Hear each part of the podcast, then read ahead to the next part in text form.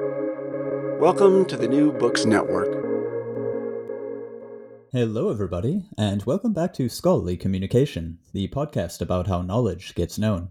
I'm Daniel Shea, your host for episode 129 of the podcast, which today is another installment in the Focus Researchers Talk.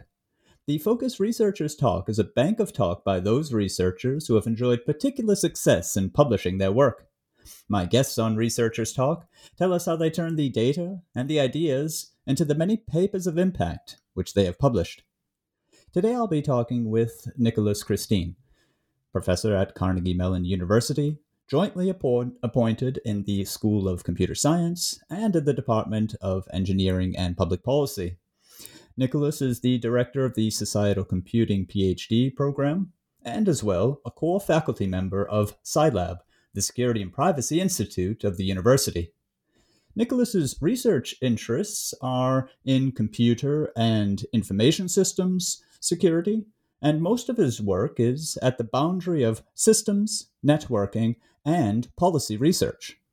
So let's begin today's episode. Nicolas Christin on Researchers Talk. Hi, Nicolas. Welcome to the show. Hi, good afternoon, and thank you very much for having me. It's a pleasure to be here. So, um, as I let all my guests know, this is really an interview that's not so much about the content of the research, but really about the means of the researching, in particular with a view to the communication end of it. And I break that down into basically three separate directions, if you like scientific network, scientific reading, and scientific writing. So, to begin at network, one of the things in your CV, which jumped out at me, was your position as director of the Societal Computing PhD program. And listeners will know this this uh, show generally, and this particular focus on the show is very interested in early career researchers and helping them understand how it is that research is actually done in its full breadth. So perhaps you could speak to your position there and what it is that you do for PhDs who are hoping to begin a career in research. Sure, yeah. So the position itself is um, primarily an administrative position in the sense that I'm in charge of making sure that students follow their curriculum, that no one is falling off, that research is uh, progressing as it should. Uh, but the more interesting part is what we actually do uh, in this program. And the name societal computing actually describes that fairly well, I think. So we look at societal aspects of computing or uh, computational techniques that have great impact on, on society. And that's the reason why I became the program director of, of this program. I was not the founding director. Uh, I had a number of predecessors, but my own background was really a good fit and a good match for this program. And so that leads me to something that I want to mention for early career uh, researchers. We all pretty much without any exception, have PhD advisors. And so when we start researching, when we are a master's student, when we are in early PhD student, we essentially help out with somebody else's research. And that's fine. That's part of this apprenticeship, of this training that we have to undergo to learn how to do proper research. But one thing that is very important is that as soon as we can, as soon as you can, as an early uh, career researcher, it's really important to become more independent, to, to find your own voice. So if that's okay with you, i will give you a little bit of my own history because I didn't start um, in societal computing. I did my PhD pretty much in traditional systems computer networks. Uh, and that's still an interest of mine. But at the time, I was really focusing primarily on algorithms and their implementation. Uh, which means a lot of hacking into uh, the FreeBSD kernel uh, back in those days. But as soon as I was advancing in my training, and, and pretty much as soon as I was done with my, my PhD, I realized that systems and networking, uh, in, in particular, was a fairly crowded field with extremely brilliant individuals. Um, I think of people like Dave Andersen, who is now one of my colleagues at Carnegie Mellon, people like Ion Stoica, uh, and many others, Eugene Ng and, and others, that were more or less my contemporaries. And to be completely frank, I felt like I was not at the same caliber as those people. I mean, they are absolutely fantastic. Uh, those are, you know, the cream of the cream of the cream of the crop. And so what I thought was, well, if I want to make an impact, instead of trying to compete with people that are very, very good at what they're doing and that are, you know, really at the pinnacle of the field, it's probably better if I can veer a little bit into an area that is a lot less explored, a lot less well trod, and kind of, you know, plant a stake in the ground, so to speak. Um, like I always uh, tell my students, it's really easy to be the best person in the world if you're the only person doing something, right? Um, so it's a quip, but uh, there's there's a kernel of truth to it, which is that I started being interested due to some of my uh, experiences during my uh, my PhD, actually, into human aspects applied to systems, but not so much in terms of HCI, much more so in terms of well, you know, this technology is being used by humans at some point, and there's a bunch of human factors, psychological, that would be HCI, but also economic, uh, financial sometimes, um, and essentially a bunch of things that we don't account for when we design systems that we ought to account for because ultimately our systems are used by, by humans with, with their strengths, their weaknesses, their particularities, and so forth. And so I decided to kind of branch into that. And a number of years later, uh, I'm, I'm you know, shortcutting probably 10, 12 years of my career, uh, at Carnegie Mellon, I became one of the faculty in the societal computing program because that program is exactly that. It's at the intersection of computer science and human factors. We are computer scientists. Well, it's not an information systems department. It's really a bunch of computer scientists, but we have interests that are, I would say, very applied and applied to society. Um, and so that's that's essentially, you know, what led me to this. And at that point, I mean, I, I was very lucky. Um, it's I, I, realize it may be disappointing for early career researchers, but luck is something that uh, is quite needed uh, in uh, in research. Um, but there's what you make out of this luck as well, right? So, luck for me was to get interested in something that was emerging at that time, and I didn't know that, but other people were kind of thinking in the same way as I do, uh, as I did at least. And we're thinking, you know what, we're really we're really missing something because we've got this human computer action, sorry, human computer interaction field which is good. I mean, it's it's really great all of this work about usability, but there's a lot more to computer science and human factors than simple HCI. I'm, I, i am sorry for saying simple. I mean, it sounds a little bit demeaning, but uh, HCI is a sub branch of that gigantic field which studies the um, the the interplay between humans and um, and, and computing devices. So that was, you know, kind of the stroke of luck, which is that several people uh, around the country actually were also thinking along the same lines. And I would say that my network somewhat formed but somewhat formed organically.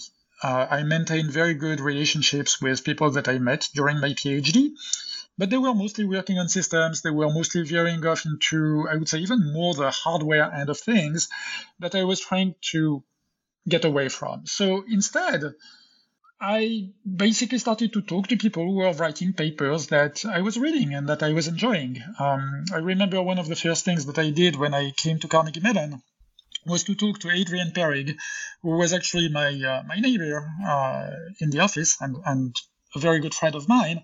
But I was really interested in a specific arc of research that they had kind of stumbled upon um, through a student internship. So one of his students was doing an internship. They got a dump of data uh, from um, underground markets And they just said, you know, this is really interesting. Um, usually people write blog posts about these things. Can we maybe just do this a little bit in a more principled manner? Can we do a little bit more uh, in-depth analysis of, um, of this data? And so they did, and they came up with what was at the time what I would say was probably the first paper on online crime um, and, and computer security. That's about 2007. And so I saw this and I thought, wow, this is this is kind of the type of things that really resonates with me. And I talked to Adrian. I told him, all right, I'm I'm interested in that. You know, can we can we work together? Uh, I'll uh, I'll give you free labor. And Adrian was more interested in other uh, aspects of computer security. He had an interest in that one, but he was more like, well, you know, this is kind of a one-off project for me because my student brought this to me. I helped them out with that, but I really um, I, I, don't plan on writing you know 20 papers on the subject. My uh, my interests lie elsewhere. And so I saw kind of an opening. I thought, well, you know, if you don't want to uh, to engage that much in that, uh, maybe I can still uh, try to do it. And and so uh, that's kind of where I got started in online crime.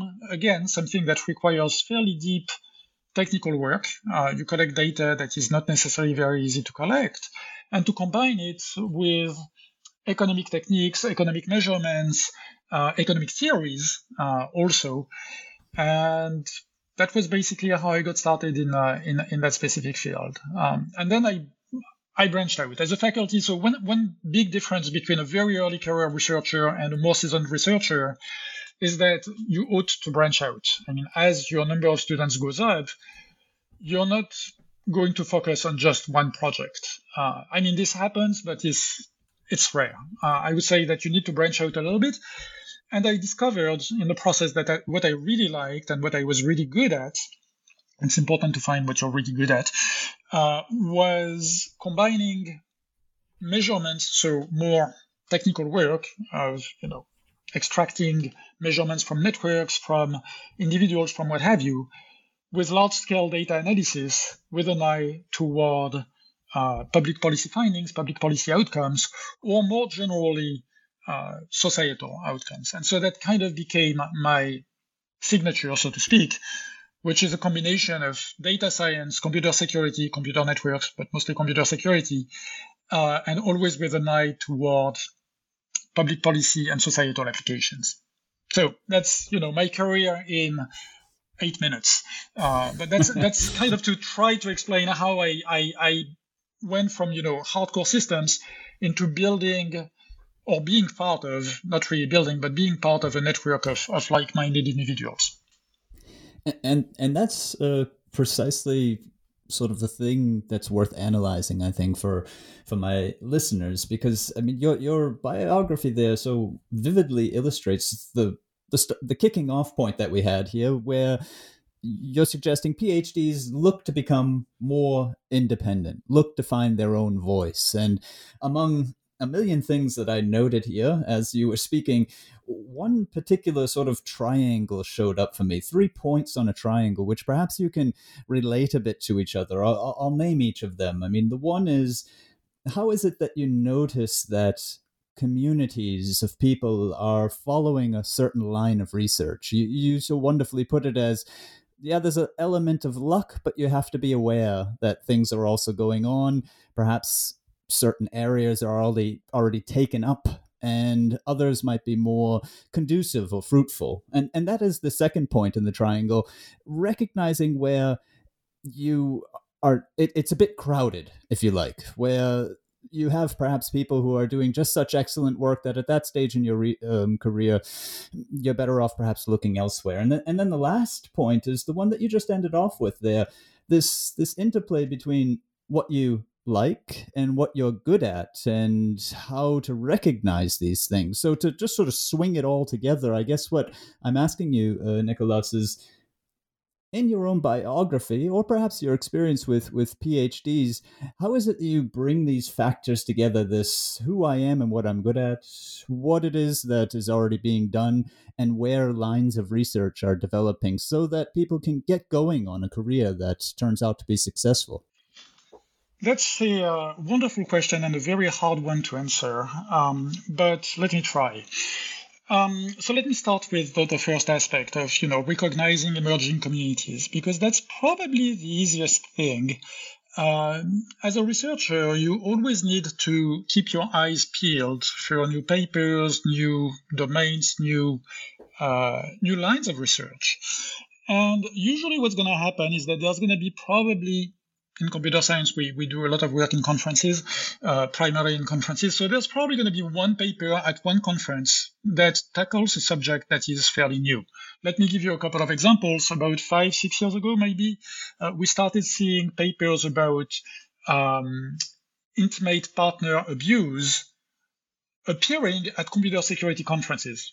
This seems to be a completely disconnected topic, and yet it's very, very related. Why? Well, because if you've got an abusive partner, nowadays, given the world we live in where everything is technologically oriented, your whole life is on your phone. And if you want to bully somebody or if you want to pressure somebody, you probably will try to get access to the phone or to use their phone to track you or to use some technology of some sort. And so something that was pretty much I would say, you know, sociological research 20 years ago, 25 years ago, now is increasingly technical uh, technical work. And so you see this one, two papers appearing, and you're like, oh, that's interesting. And um, very very quickly thereafter, if there's enough traction, if if the if the field is fruitful enough for abundant research, those one or two papers are going to become five, six papers, maybe a whole track at a conference, or maybe even a separate workshop.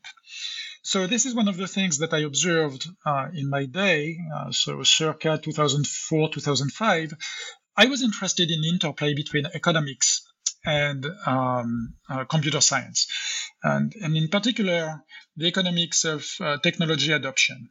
Uh, and this is because of uh, experiences again during my uh, my time as a PhD student, where I was told, "Yeah, great idea, but you know, what's the business case for it?" And I was like, "I don't know. It's it's cool. It should be deployed." Um, and so I, I, realized that okay, well, maybe I should study a little bit uh, those uh, those economic factors. And at the time, I realized that there were a couple of papers already, you know, kind of looking at this, and they morphed into workshops like the workshop on the uh, economics of internet uh, security, WEIS, uh, and a couple of others. There were tracks at conferences like um, ACM EC and Electronic Commerce um, and uh, the, the, the, web conference, which at the time was called WWW. So you kind of see that you know things are emerging. Now, to bring it to the second uh, aspect of the triangle, figuring out what you're good at and what you like. I think that's pretty easy, but it requires uh, two different things. It requires to be very careful about keeping your imposter syndrome in check, uh, and that's something that fortunately I I don't think I have. I, I, think I'm probably pretty arrogant, but a lot of my colleagues and a lot of my friends uh, have, you know, real doubts, and it's it's very healthy uh, you you you have to have doubts uh, as a researcher because you're really pushing the envelope. But having doubts doesn't mean that you should bring yourself down. Um, re- it's it's really important to realize, you know what, I like this thing, and I'm gonna do it anyway. And not to go after you know something that is particularly popular. Just go after something that you think is fun, because let's face it, when you do research, it's you know, it's it's it's the work-life balance is is very much um, uh, well, it's very difficult because work becomes life and life becomes work, right? You're you're really engrossed in what you're doing, and I think that I have a pretty good work-life balance because what I do for work is kind of the type of stuff that I would do as a hobby. Uh, if um, if I wasn't, you know, in that profession, I like to try to answer those questions. I like to pick up, you know, a newspaper and think, "Huh, interesting article," but they didn't look at X oh, wait, I have the training to look at X. Maybe I can do that. And so that's kind of what I try to cultivate in my students to let them kind of go and explore, have fun with what you like. And, you know, it's likely that I'm going to get interested in it as well. My job as a PhD advisor, as a faculty advisor, will be to kind of convince funding agencies and convince others that this is a line of research that is worth pursuing, that is worth, you know, uh, connecting to existing strands of research. But as a student, you should have the freedom, at least some freedom, uh, especially in the beginning, to explore what it is that you like and usually, what it is that you like is also what it is that you're good at. Uh, so it's a combination of both, right? I mean, you like certain things, you start reading papers in that area because you're interested in that area. At the same time, you realize that, yeah, you know, more and more people are getting interested in it. Maybe there is a community that is forming. And I've got a chance to be part of that community and, and, and to put in the hours, uh, to put in the effort because, frankly, you need to do that. I mean, there's there's uh, fairly similar parallels between um, high-level athletics and and research. Uh, you've got to practice a lot. You've got to train a lot. You've got to do a lot of things. You've got to fail a lot. Um, there's that's that's one thing that I want to bring up also for um, junior researchers and in particular PhD students. All you see are people's success. It's the really the teeny tiny emerging part of the iceberg. Uh, if I had a dime for every paper that got rejected that I submitted, that happened again to me this morning actually, uh, I I would be extremely rich. So you see the CV, you see, oh wow, this guy has a bunch of really important publications. Yes, and I've got probably five times as many rejections, right? But you don't see that, right? So it's it's what's going to keep you going. If you don't like what you're doing, if you're not, you know, really into it, it's going to be really hard because the job of a researcher is to try to push the envelope and essentially to be told no all the time. And if you're like, well, you're telling me no, but I think I'm right because I enjoy what I'm doing and I think that there is potential. If you have this um, assurance within yourself that what you're doing matters, then the pill is going to be very easy to swallow. Somebody tells you no, and you're like, well, okay, fair point, but you're wrong, and I'm going to get better, and I'm going to convince you that I'm actually right. So that's that's something that is very hard when you're a junior student. It's very hard when you don't have any of those uh, landmarks that kind of confirm that you were right. Um, it's it's very hard for a student to get their first paper rejected. I mean, I see that very often, but um, ultimately, when, when you manage to get to that level where you're pretty sure that what you're doing is the right direction, it doesn't mean that you know your reviewers are idiots that don't understand what they're doing. It means that you need to improve your communication. You need to be better at communicating your work. But if you have some sort of assurance about um, the fact that what you're doing matters, then again, it's going to happen, right? I mean, eventually it, it will work out. I, I really like the way that you bring together this idea of the assurance and the communication because they stand in nicely also for this idea which you've pursued as well um, in your own biography and, and what you say now about PhDs that it's the individual who needs to know themselves, but that individual also needs to be looking outward and know the community or sub communities, which which is precisely the point when I talk about a scientific network or, or a scientific community.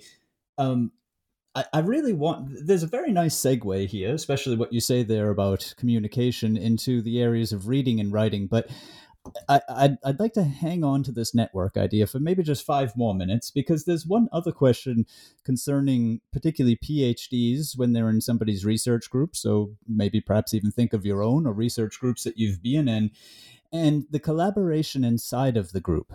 Very many papers, of course, occur through um, collaborations that cross uh, institutional boundaries or perhaps even national boundaries and so on. But then there's certainly going to be a level that goes on inside of a research group.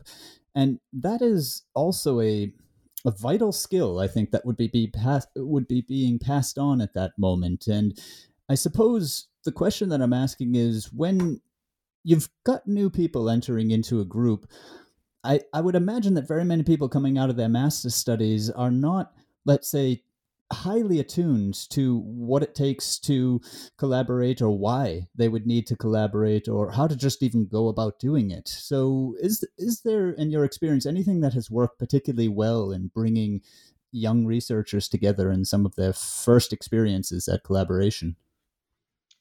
I think there's a couple of things that uh, that do help. So the first one is going to sound very trivial, but it's important when you're applying for a PhD, and I know it's a little bit different between Europe and the United States, but assuming that you have the choice of research group that uh, you're going to be in, one of the most important things is to choose a group whose research interests are aligned with yours, but they don't have to be perfectly aligned. I mean, they have to be generally aligned because it's likely that what you're going to do three, five years from now is not exactly what you thought you were going to be doing. So that's important, but that's not as important as, you know, um, a very junior person might think. Yeah, the general topic, yes, I want to do work in computer security. I want to do work in networks. All right, fine.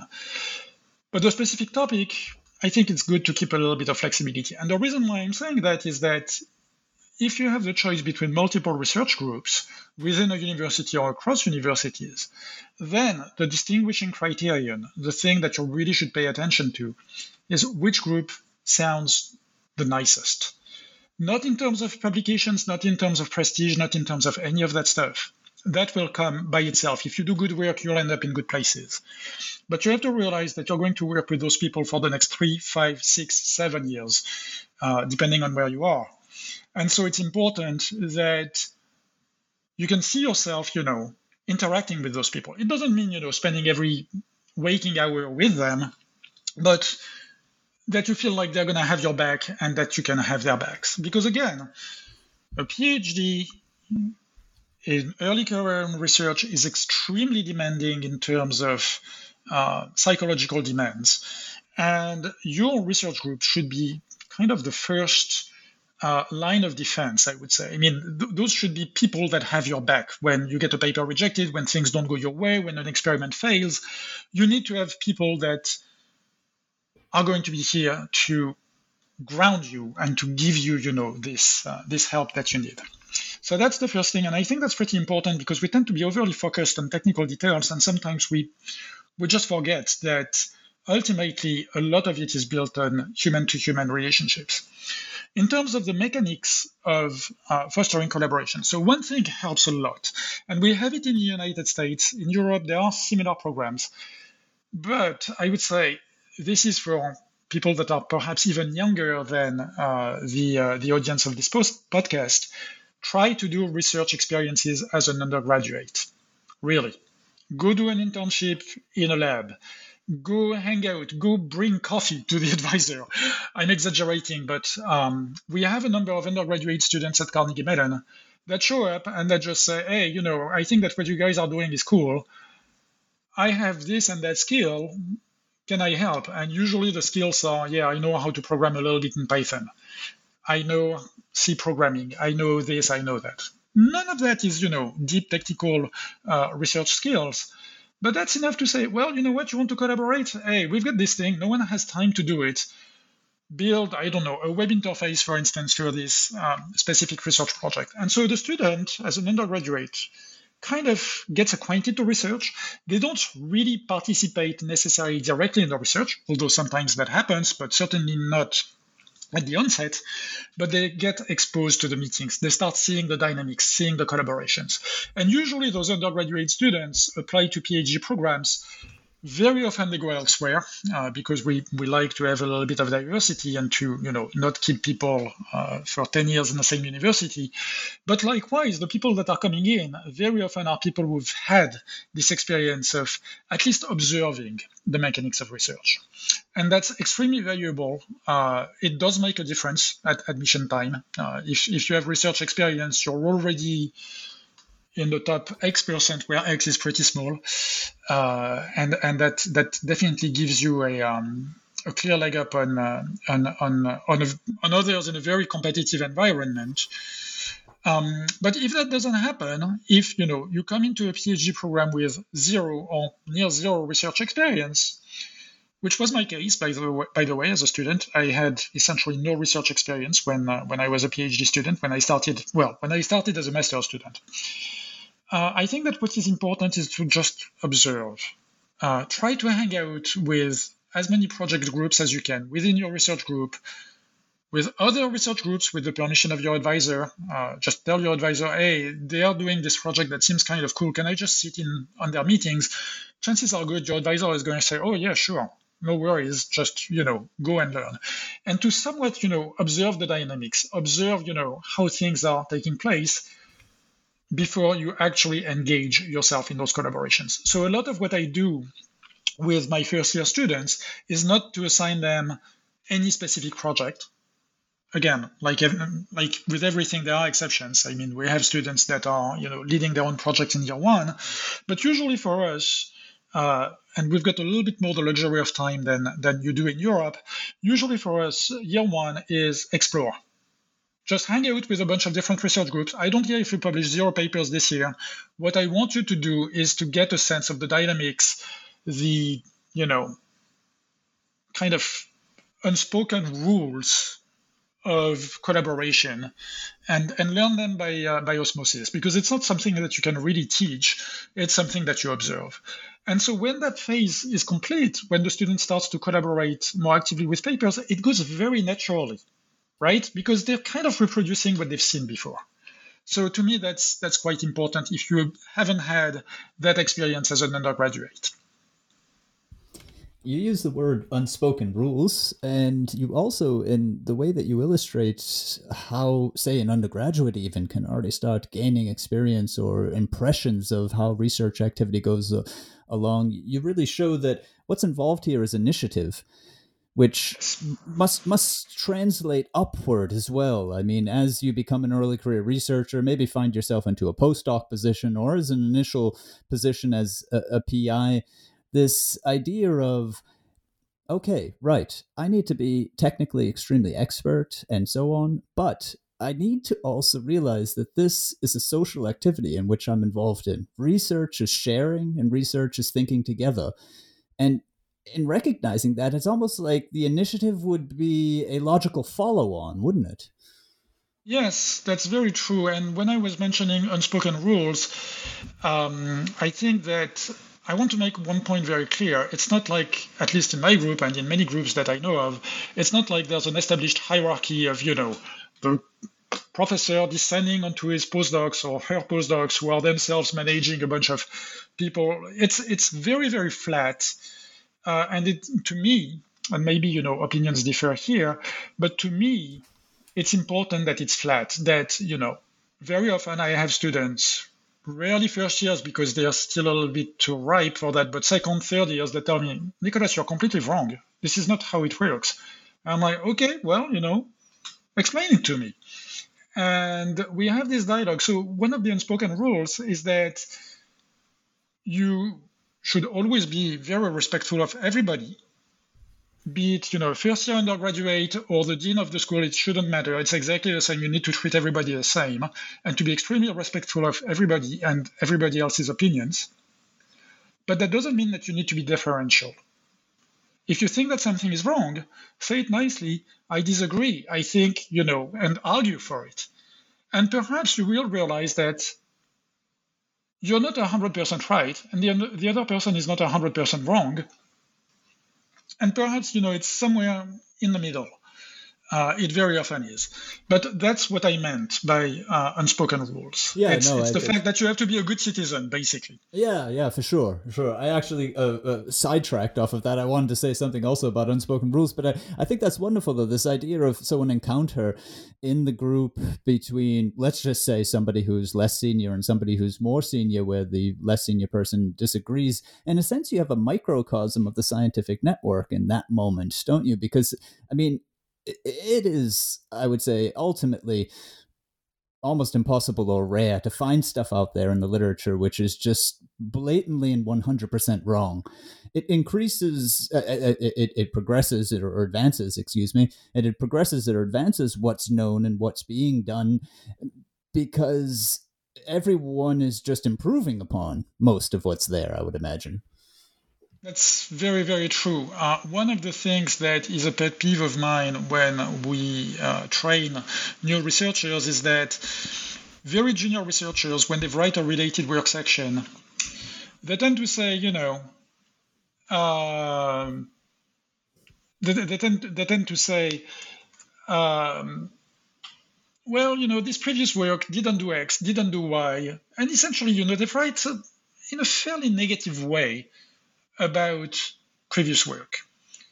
And what they need to know, what they need to convince themselves of, is that this is not a competition. You're not winning by putting the other person down. Instead, you need to respect the previous work because if it wasn't there, you probably wouldn't be writing this paper in the first place. And so instead, explain, you know, they've done A, B, and C. We need D.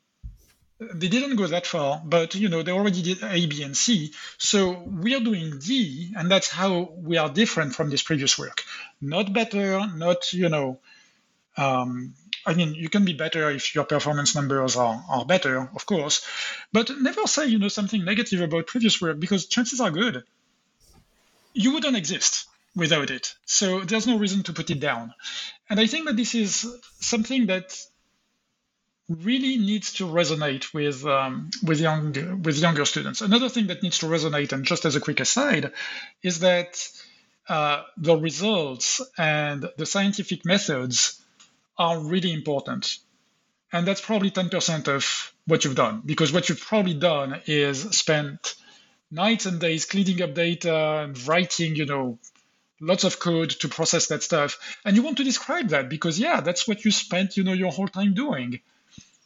And the truth is, no one cares. People care about the soundness of the scientific findings. So if you can prove that, if you can show the results and convince anybody with knowledge in, uh, in the field that the way you've done it is the right way, that's all you need. But you need to focus on the results. No one wants to know how you went about, you know, cleaning your pandas data frame, for instance. Uh, that's that's not really important for science or even for reproducibility. So uh, that's another thing that you know is kind of a telltale sign that somebody is still very early in their career. I mean, maybe a first year PhD student. Yeah, yeah. So that focus on research activity rather than research results. Yeah. I mean, we we've now moved uh, officially over into reading and writing, so that that's also very good. Um, the thought that I had in mind when I was picking up your idea of the unspoken rules, which is widespread in the area of, um, let's say, academic services or writing studies or other such support. Um, networks that are put in place at universities or research institutes to really just help people realize that what you might be thinking and what you see as going on might be running according to a different culture or a different norm than you immediately realize. And and the idea of transparency is is what's often emphasized there. And that's actually one of the motivations of this podcast to make unspoken rules become spoken which is what you're doing for us today Nicolas so thank you very much. Um, but but in the area of, of, of reading i find that one unspoken sort of rule is that you can read as as you've said earlier also to identify communities. I mean you can read to learn about the research but you also can track what people are researching about in the reading. So it's almost as if one of the unspoken possibilities of reading is or another way of using text for research is to see what people are doing and not just what people have found Yes, it's very important. And I think that this is particularly important for, um, I would say, early career professors, postdocs. I mean, people who are already at that stage independent. One thing that I strongly, strongly, strongly recommend, because it took me a couple of years before doing it, and in hindsight, um, I shouldn't have waited that long. Review, program committees, participate in those. Yes, it's a ton of work. It's a lot of work. But you get an early glimpse, you get a preview, you get a sneak preview of what it is that people are working on. And that's really important because it tells you the way the research community as a whole is moving. So nowadays, I would say that I do most of my reading through reviewing. Very often, when I hear about a good paper at a conference in my field, there's probably, I would say, I mean, I'm, I'm going to make enemies by saying that, but there's probably a 15 to 20% chance that uh, I have seen that paper uh, before, maybe even higher than that. Uh, when I'm saying I have seen that paper, I meant I've reviewed it. Or if it's people that I know and that I work directly with and with whom I have a conflict, I've seen their preprint. So I would say it's more than 15. It's probably closer to maybe 30, 40%. But you basically get an idea of what's going on. Now, as a PhD student, it's a little bit more difficult, uh, especially nowadays in computer science. Review delegation is, uh, well, at least in computer security, review delegation is increasingly frowned upon. Um, but um, you might be asked, you know, by your advisor, hey, look, I've got 18 paper reviews to do in the next two weeks. Can you help me out with two? And yeah, it's going to take you an inordinate amount of time, but do it because it's well worth it. And if your advisor is serious about it, she or they will um, they will help you out with uh, with the review. And also it helps you put things in perspective when you receive those reviews. So reading as some sort of um, um, way of keeping your finger on the technological pulse, to me, that's a lot more important than reading about what people have found. Because if I want to read what people have found, I'm going to be very curt here, but I go to Twitter and I see the one-line summary of the paper that the researcher is is um, is is uh, uh, tweeting about. If I want to know how they've done it, I go and I skim the paper. But if I really want to understand the whole process of research and what led them to the idea, then I really have to read the paper. Um, and so it's it's very important. Results are really once again the emerging tip of the iceberg uh, in uh, in in the um, in the reading process, in my opinion that's um that just that's just some fantastic stuff what you say there. That's great. I, I want to come briefly back to uh, review delegation um, as a more concrete topic but but what you've just said there about i want to find the results you know i skim off what the you know maybe from like an abstract type announcement and and twitter or elsewhere. If I want to know how they do it, well, then I go into the preliminaries or the methodology or the other parts of the paper where I can find that out. But my keen interest is in, if I might use two terms, which I'll define immediately, my keen interest is in the context and in the the interest itself or the purpose itself. So, in other words, where are ideas being generated from, and why is it those particular ideas, and why by them? So, at least in my field, uh, and I think it probably generalizes a little bit beyond computer security and, and, and privacy you will get a pretty good idea of where the idea comes from from reading the introduction of the paper very carefully. Um, because it will typically start with either a sort of case study. X does Y, and this is what happened to them, and okay, yeah, we need to fix that problem. Or it will tell you how it inscribes, how the paper inscribes itself in a larger body of work without going through the whole related work of, yeah, we are different from A, B, and C in this and that way, but more like, yeah, this is what, you know, the state of the art is, and this is what we are bringing to the table. And you can somewhat backtrack then. You can try to see from those earlier papers what was the initial spark, what was the key motivation for that whole line of research.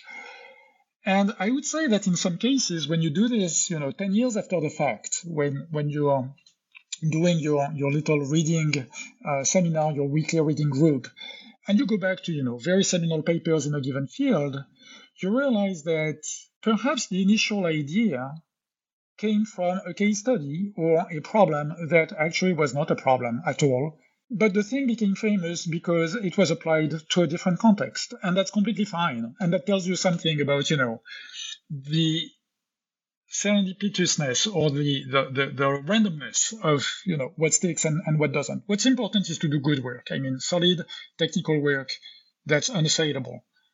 Um, popularity, you know, that's that's kind of winning the lottery. Um, if you had asked me, you know, 20 years ago what I thought I was going to uh, quote unquote become famous for, if, if can become famous for anything in that field, I probably would have told you something that has absolutely nothing to do with the papers that eventually got some traction. Um, so it's really important to, again, to answer your question, read the introduction and, you know, if it doesn't provide you with all of those answers about how the idea emerged, backtrack, go to the papers that this is citing, go to the papers that this is building on, and then you probably will be able to figure out what was the general thought process of the whole community, not just of a group of authors, but of the whole community and how those ideas evolved.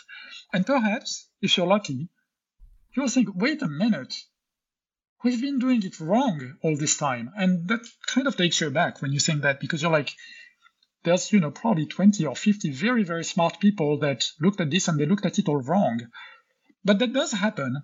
It does happen. And then that gives you an opportunity to say, well, I'm going to do it in a different way. And let's see where this, where this goes.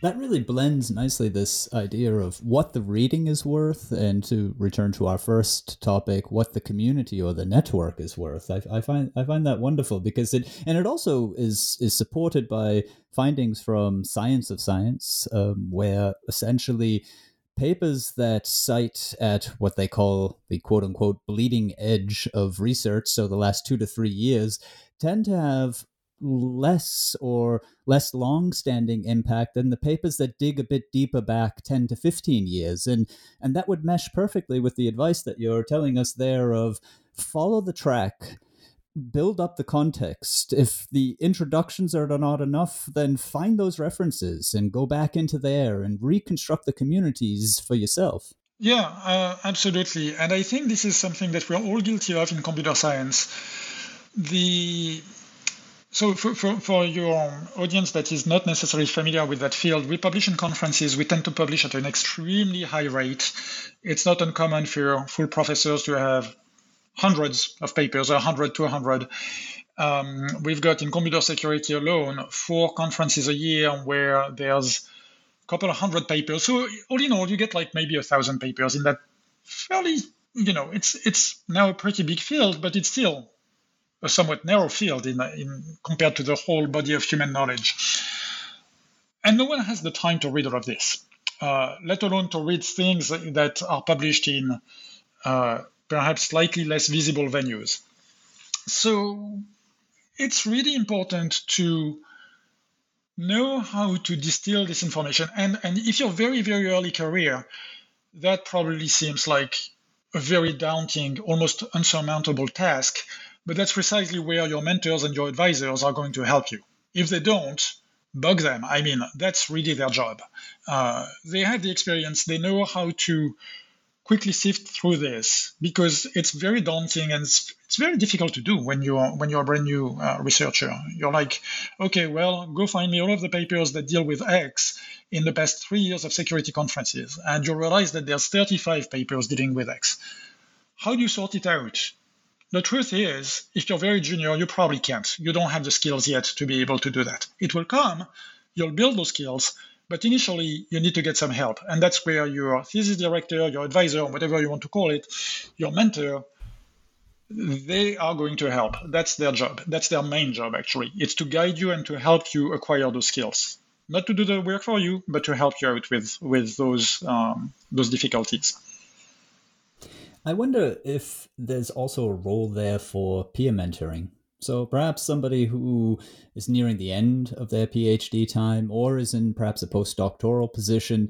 So let's say typically there's perhaps a five to six year difference between the two people and someone just entering the group and uh, for example, I mean, you mentioned weekly reading groups. I wonder if there's scope there for some of this to be delegated also from an advisor to someone else who's less junior, clearly, than the advisor, but more senior than the person whom they're helping. I think that this kind of delegation is very useful uh, for all parties involved. Uh, because it's a good training exercise for the early career researcher, the postdoc, or the um, uh, the research staff that you have uh, working with you. It's very fruitful also for the uh, very, very, very junior uh, PhD student uh, because they probably get a little bit more face time with that uh, postdoc than they would with the main advisor. But I would caution against overly delegating. Um, I, I've been guilty of it in the past. Uh, and it turns out that you need to walk a very fine line because if you completely delegate and don't even, you know, really meet with the first year student, it ends up being counterproductive in the sense that your postdoc is going to be overwhelmed. um, they might be facing difficult situations, and honestly, they have zero experience so uh, of, of advising, right? I mean, not zero, but very little experience. So you don't want to throw them uh, into the deep end right away. Uh, at the same time, you want to give them some level of independence. You want to let them think for themselves. So I think it's important to be there. And what I'm trying to do uh, nowadays, and it's it's hard because, well, again, you know, those things kind of scale in the way they scale. But perhaps a good compromise is to attend those meetings as much as you can. Maybe not every single one of them, but maybe maybe every other meeting, and to stay as silent as possible. Let them talk to each other, observe the interactions, and then maybe just gently nudge one party or the other if you realize that things may be veering a little bit off track. Um, of course, that's in an ideal world. I mean, as, as you can tell from from this interview, I have a very very hard time staying silent. Um, but uh, you know, that's that's the goal uh, when when you're doing this kind of training. So it's a little bit like you know being on a on a, on a small bike with training wheels on. Uh, the training wheels are here; they're not really useful for anything. It's more psychological thing, and you gradually retreat. And I've done that with a couple of uh, postdocs, and, and I, I, would say it, it worked out fairly well, uh, I think, at least. Well, that's, uh, that's good advice. Uh, uh, one thing before we turn maybe to about five or 10 minutes on scientific writing, one last point on reading is this review delegation it's interesting to hear that you say it is frowned upon, and that's entirely understandable uh, for reasons of uh, the advancement of the research. But I wonder what, let's say, means or methods might be available there to at least have it so that PIs are able to introduce, incorporate, uh, and introduce uh, young researchers to to the art of reviewing, and also incorporate perhaps some of their feedback into their own review. Yeah, that's a very touchy subject because when I was a PhD student myself, uh, review delegation was extremely common. Uh, it was actually the norm rather than the exception. And in computer security, what has happened over the past decade or so is that um, there's been perhaps a little bit of over delegation, and then people would show up at PC meeting without really having read the papers, and so they had to argue about stuff that they had no clue about. Um, and you know, that led to the disastrous results that, that you can imagine. I think that nowadays, if you want to do it and if you want to do it right, the best way to do review delegation is not really to delegate. You still put your name as the advisor or as the PI on the review. You endorse full responsibility for it. But you ask a student to help you out. And if you have time, and that's a big if, uh, which more senior people probably have time to do that because they can say no to a lot of uh, reviewing activities. More junior people, it's a little bit more difficult. But if you have a relatively limited number of review, what you can do is to have the advisor write their review, ask the student to write a review, and then you sit down and you talk to each other and you say, okay, I saw this and that in that paper. What did you see? And you jointly author the review. You put the name of the advisor in the system and of course, when they ask, you know, did you use an external reviewers, you say, yes, I used student X. But you don't tell the student, hey, sign off on this. I have nothing to do with it. So it's a collaborative process. It's extremely time consuming. Um, but it's probably the best way of, of mentoring uh, junior researchers with, with the reviewing process.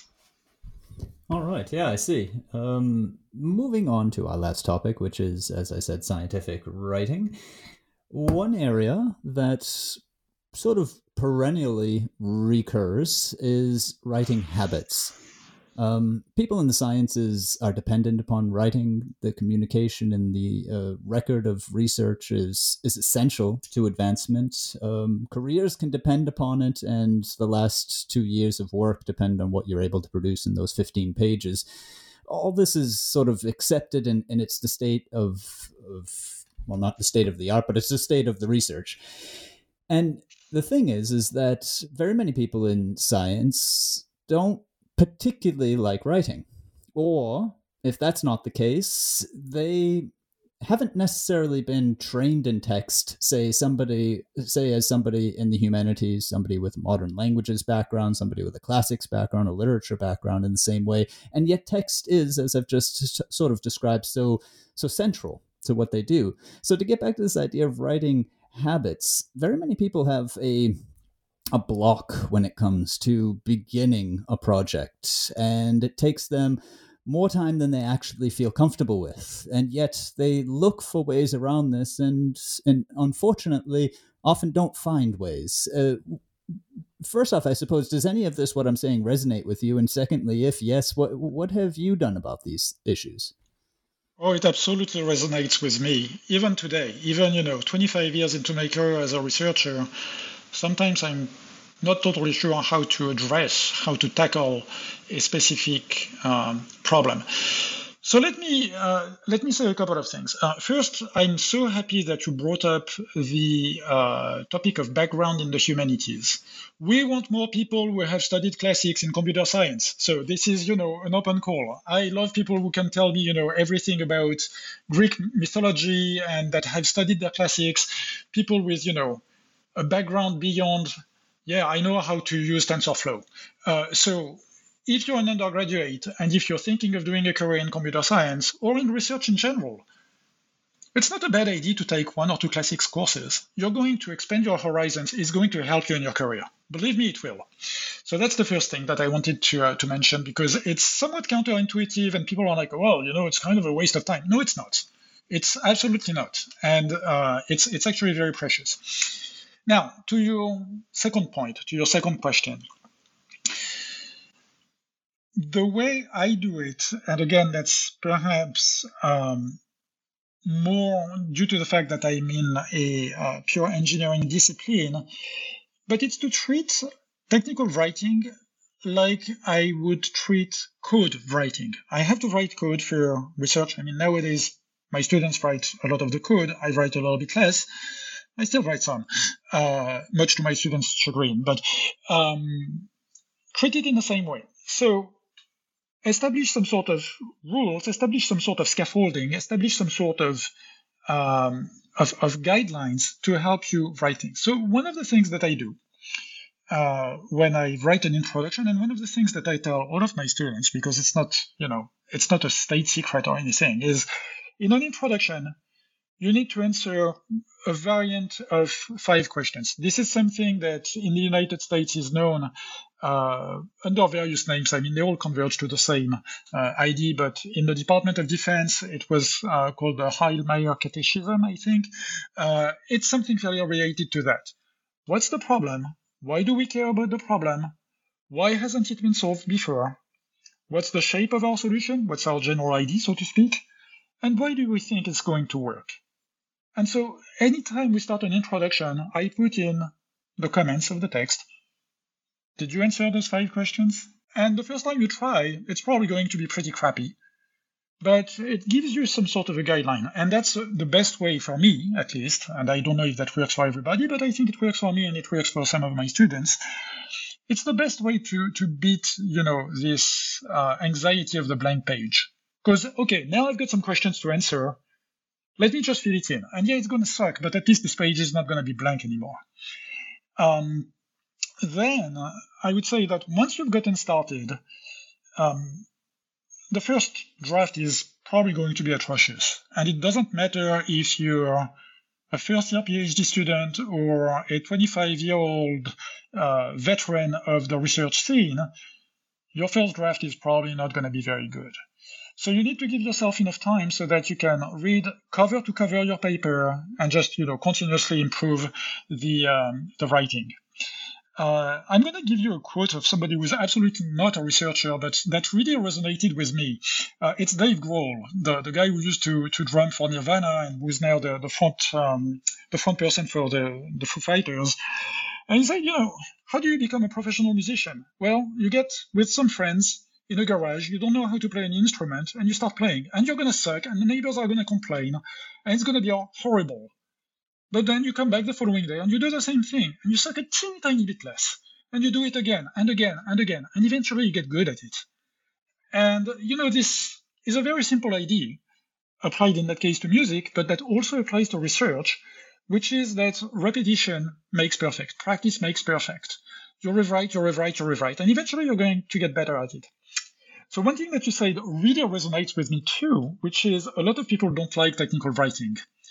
I used to absolutely detest technical writing. When I was a PhD student, it was awful. I just didn't want to write. Why? Well, because I'm interested in fiction and I'm interested in more flowery writing, which doesn't necessarily work work very well with uh, technical writing. Although, again, if you get good at it, then you can actually use that that background. But definitely, when you're very junior, it's it's hard. So I absolutely detested it. I didn't want to do it until I got to a level where I got, you know, more comfortable with what I was doing. And then I realized, you know, it's actually kind of fun because I'm trying to convince the world that my idea is cool. And so at that point, and for me, it was probably in my second year as a uh, faculty member. So it was not super, super young, right? But I felt like, oh, wait, now I'm like, I actually enjoy this because I'm like, I'm selling something to the world, so to speak. And I want to show how cool it is. And it went from this chore that I had to do because, yeah, you need to publish because otherwise you're not going to get a PhD to look how cool my stuff is. And when you start to get into that mindset, which again, in my case, took probably about seven years, uh, for other people it's quicker, but uh, you know, uh, it, it it may take as long as that. It becomes a very enjoyable process, and then you start, you know, uh, really enjoying it. Um, and another thing that that can help is if you are as you mentioned earlier, the topic of collaborations, if you're writing with somebody who enjoys writing, this enjoyment to me becomes a little bit contagious because you see the other person having fun and you're like, how bad can it be if this person is enjoying themselves? And you read what they're doing and you're like, oh, wow, yeah, that looks very cool. And as researchers, we are all a teeny tiny bit competitive, I think. So if you see somebody doing something cool, you're like, wait a minute, I can probably do something cool too. And so there's this, you know, very um, uh, nice emulation, not competitive, uh, but but um, uh, somewhat productive, I would say. So that's that's kind of, you know, again, a fairly long-winded answer to a very simple question, but I think that the very simple question actually demands very complicated answers because it's writing is tricky. Writing is really tricky. Yeah, and I think that writing is tricky is is is really the thing to recognize, and and, and secondly to recognize the place of writing. It, it's one thing to sort of off by rote say, "Hey, writing's really important. People's careers depend upon it, and the literature is formed by our writing."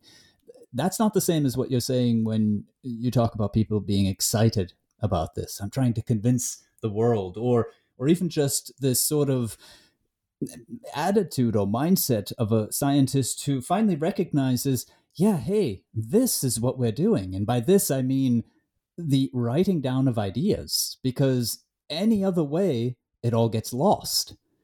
And I suppose the and I suppose the other thing to that in the writing itself, as a mechanical process and as a thinking process, because it's always both, it's worth recognizing the act for what it truly is. You brought up some interesting quotes from Nirvana. Great. I, I, have a quote here which which um, also talks to the way that writing actually works, and and and you saying after so many years you still face the difficulty of writing.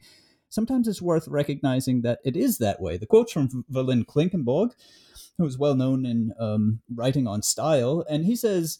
But it, but if you accept that writing is hard work and that's what it feels like while you're writing, well, then everything is as it should be. So, yep. so this idea that there's a workaround, there's a system, there's an approach, there's a fix. No, it's it's it's difficult, but it can be great. Yeah, and I think that earlier I mentioned this idea of you know scaffolding and of using those guidelines. They don't make writing any easier. They just help a little bit. Again, this notion of training wheels, this notion of, you know, assist, of crutch. Uh, but yeah, writing is going to be hard. And um, another thing that I think helps, at least helps me, is to think of research as two things. There's all of the technical meat that you have, and that's where you worked really hard. But try to think back about what is it that made you interested in this problem in the first place? Why do you care? Why did you spend all of those days, sometimes nights, researching that specific problem? And that should also govern your writing. So there are two parts. You are, you are going to have to tell a story. And everybody likes to tell stories, right? I mean, think of, you know, telling a story to a child. It's a very enjoyable thing uh, that, that has been done since the dawn of times, right? So you're going to tell a story and you're going to substantiate that story with all of this massive technological undertaking that you've done. But the story is really important, and that makes the writing so much more enjoyable than describing all of the travails that you went through. Because otherwise, it's like you know reliving the uh, uh, the bad memories of you know all of those data frames that uh, misbehaved, those servers that uh, that that died when they shouldn't. No, go back to the essentials. What is the problem that you are trying to solve?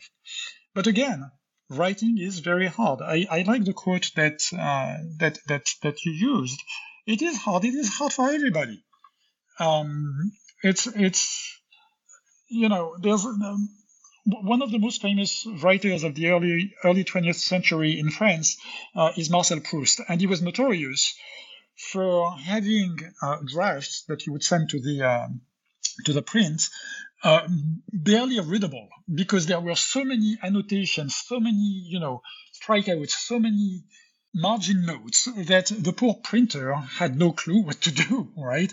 And that tells you about the complexity of the writing process in somebody who is regarded as uh, one of the master of writers uh, in France in the, in the 20th century. So it's hard for everybody. If it's hard for this guy, of course it's going to be hard for you, right?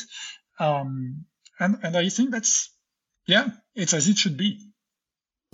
To close out our interview, um, one of the aims of this podcast is to quite simply just help the research. So, if we can say something here that helps an author submit a better paper, or a reviewer make a better decision, or even people at research institutes manage the, these institutes and the people there better, then I would like it to be said here. So, with that thought in mind, if, if you could pick out any particular group or or set of stakeholders in, in research today in your field or broader, whom would you pick out and, and what would you say to them as a hey, if we just change this, things would improve by at least that little? Well, I would say that I would probably speak to the whole community, I mean, probably a little bit more on the junior side. I'm, I'm myself senior now, but I was junior until fairly recent, fairly recently. Uh, so I'm still, you know, I'm, I'm still fairly close to uh, to the to the junior, more the junior crowd. Um, I think that there are two things that are really important. One, which I mentioned earlier, is to really think of this as something enjoyable.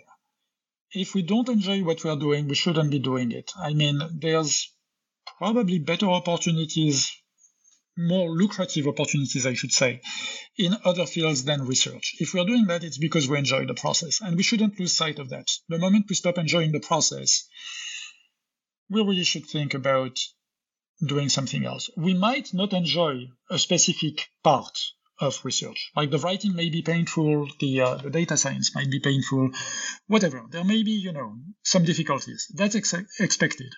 But if the whole process is constantly negative, that's that's bad, obviously.